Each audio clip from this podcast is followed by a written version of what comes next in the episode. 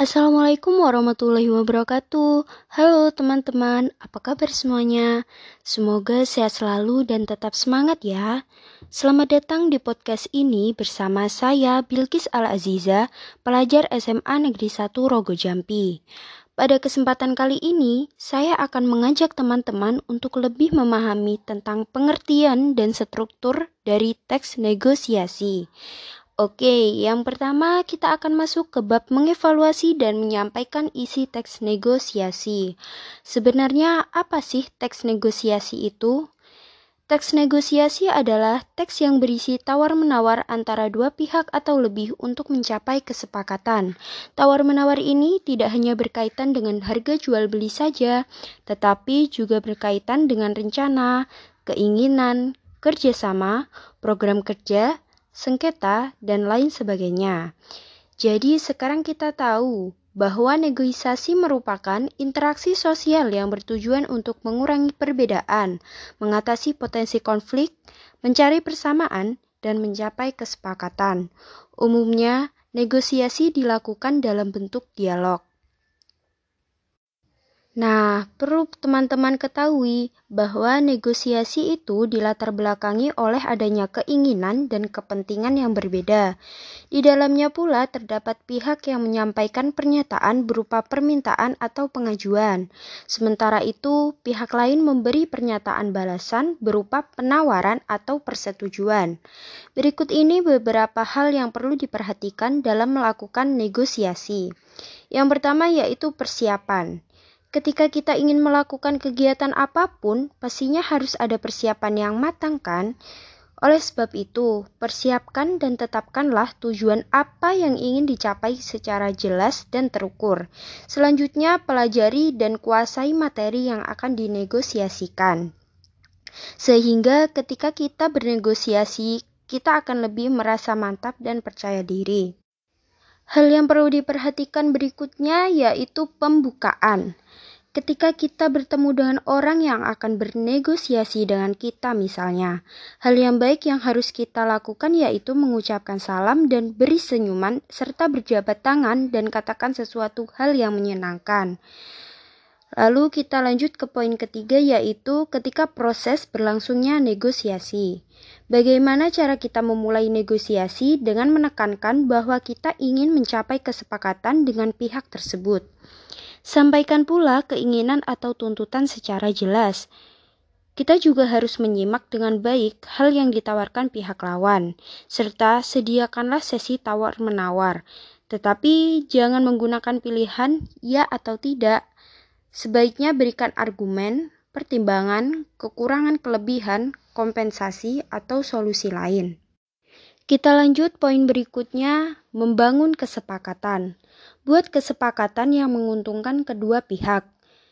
Ketika telah sepakat dengan keputusan tersebut, berjabat tangan dan ucapkan terima kasih telah bekerja sama dengan Anda.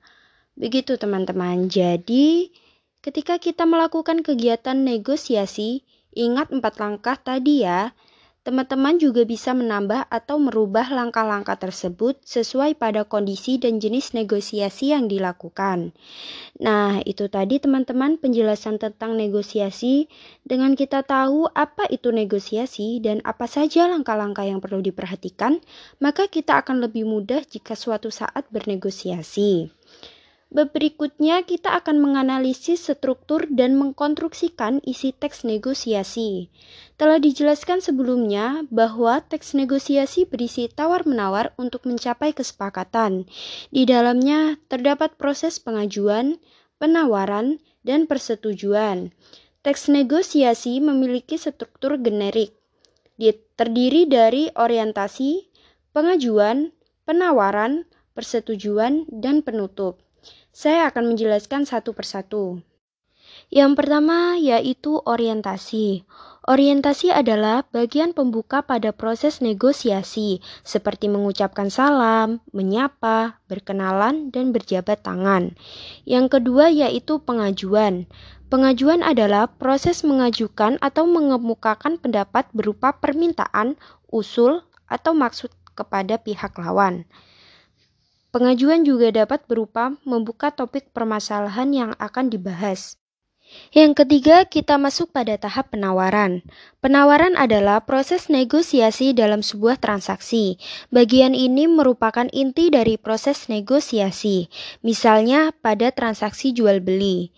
Penawaran dapat berupa menawarkan sesuatu dengan harga tertentu yang diikuti dengan permintaan mengurangi harga oleh pembeli atau permintaan melebihkan harga oleh penjual.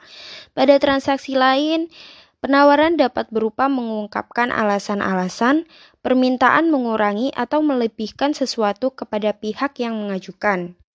Struktur yang keempat berupa persetujuan. Persetujuan adalah pernyataan yang berisi kesepakatan antara dua pihak. Bagian persetujuan tidak selalu berupa kesepakatan, tetapi dapat juga berupa ketidaksetujuan, ketidakkesepakatan, dan penolakan karena tidak semua proses negosiasi menghasilkan kesepakatan. Selanjutnya, penutup. Penutup merupakan bagian akhir dari proses negosiasi. Penutup negosiasi biasanya ditandai dengan ucapan terima kasih, jabat tangan, dan ucapan salam perpisahan. Sekarang kita telah mengetahui apa saja struktur dari teks negosiasi, tetapi tidak semua teks negosiasi menggunakan struktur yang sama persis. Terkadang menggunakan struktur bagian sesuai dengan teks negosiasi, misalnya pembukaan, isi, dan penutup.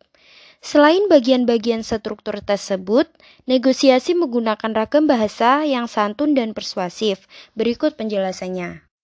Yang pertama, bahasa yang digunakan santun, yaitu perilaku dan budi bahasa yang halus dengan menggunakan kata-kata dan perilaku sopan, menghargai dan menghormati orang lain.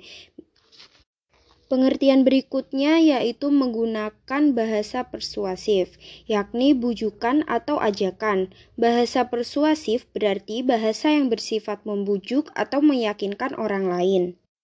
Selanjutnya menggunakan bahasa dengan pasangan tuturan. Tuturan artinya percakapan, ujaran, dan ucapan. Tuturan berpasangan dalam teks negosiasi adalah ucapan atau percakapan yang dilakukan oleh dua orang yang saling menanggapi. Misalnya ketika ada janjian dengan teman atau rekan kerja, lalu teman kerja kalian memerintah kalian supaya bertemu di kafe pukul 10.00. Terus kalian mematuhinya. Nah, kegiatan percakapan yang kamu lakukan dengan temanmu itu termasuk dalam pasangan tuturan dalam bentuk perintah dan mematuhi perintah. Teman-teman, setelah kita mengetahui pengertian, langkah-langkah yang harus diperhatikan, serta struktur kebahasaan dalam teks negosiasi, selanjutnya kita akan memahami tentang bagaimana cara mengkonstruksikan teks negosiasi dengan memerhatikan isi, struktur, dan kebahasaan. Langkah membuat teks negosiasi sama dengan langkah menulis teks sebelumnya, yaitu menentukan topik, mengumpulkan bahan, menyusun kerangka, mengembangkan kerangka, dan memberi judul. Langkah pertama dalam membuat teks negosiasi yaitu menentukan topik. Tentukan topik atau tema teks negosiasi yang akan kita buat. Misalnya negosiasi pada kegiatan jual beli, rencana kegiatan, kerjasama, program kerja, sengketa, atau perselisihan. Berikutnya, langkah yang kedua yaitu mengumpulkan bahan. Bahan tulisan negosiasi dapat kita peroleh dari buku, surat kabar, tayangan televisi, pengamatan langsung, pengalaman pribadi, pengalaman orang lain, atau dari sumber lainnya. Bahan yang kita kumpulkan tentu harus sesuai dengan topik yang akan kita kembangkan. Selanjutnya langkah ketiga yaitu menyusun kerangka.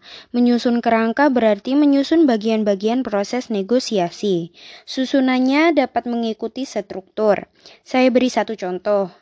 Misalnya ketika ayahmu dulu waktu kamu masih SMP menanyakan rencana setelah lulus SMP mau lanjut ke mana.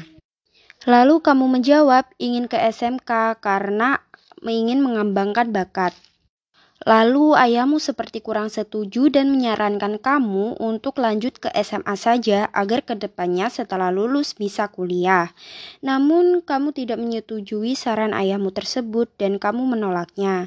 Ya, pada akhirnya ayahmu menyetujui pilihan kamu. Nah, misalnya seperti itu teman-teman. Intinya, tulis poin penting apa saja yang kita alami mulai dari proses awal kejadian atau peristiwa hingga selesai. Kita lanjut nih langkah yang keempat dalam membuat teks negosiasi yaitu mengembangkan kerangka.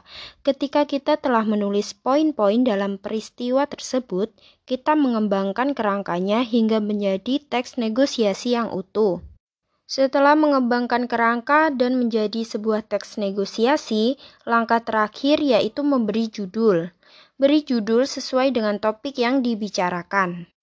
Nah, teman-teman, setelah kita mengetahui tentang teks negosiasi dan bagaimana langkah dalam membuat teks tersebut, ternyata ada beberapa proses yang memang perlu kita kuasai secara mendetail. Tetapi, jika kita memahami apa saja yang telah saya jelaskan tadi, saya Nah, teman-teman, setelah kita mengetahui tentang teks negosiasi dan bagaimana langkah dalam membuat teks tersebut, ternyata ada beberapa proses yang memang perlu kita kuasai secara mendetail. Tetapi jika kita memahami apa yang telah saya jelaskan tadi, saya yakin teman-teman akan mudah mengaplikasikannya dalam kehidupan sehari-hari. Mungkin itu dulu penjelasan yang bisa saya sampaikan. Saya yakin teman-teman yang mendengarkan audio podcast dari saya pasti bisa memahami apa sih teks negosiasi itu, asalkan teman-teman menyimaknya dengan baik. Atau agar bisa lebih tahu, teman-teman bisa mencoba membuat teks negosiasi sesuai dengan langkah dan struktur yang telah saya jelaskan tadi ya. Dan saya ucapkan terima kasih untuk teman-teman yang sudah mendengarkan audio podcast dari saya. Mohon maaf bila ada salah kata. Saya akhiri wassalamualaikum warahmatullahi wabarakatuh.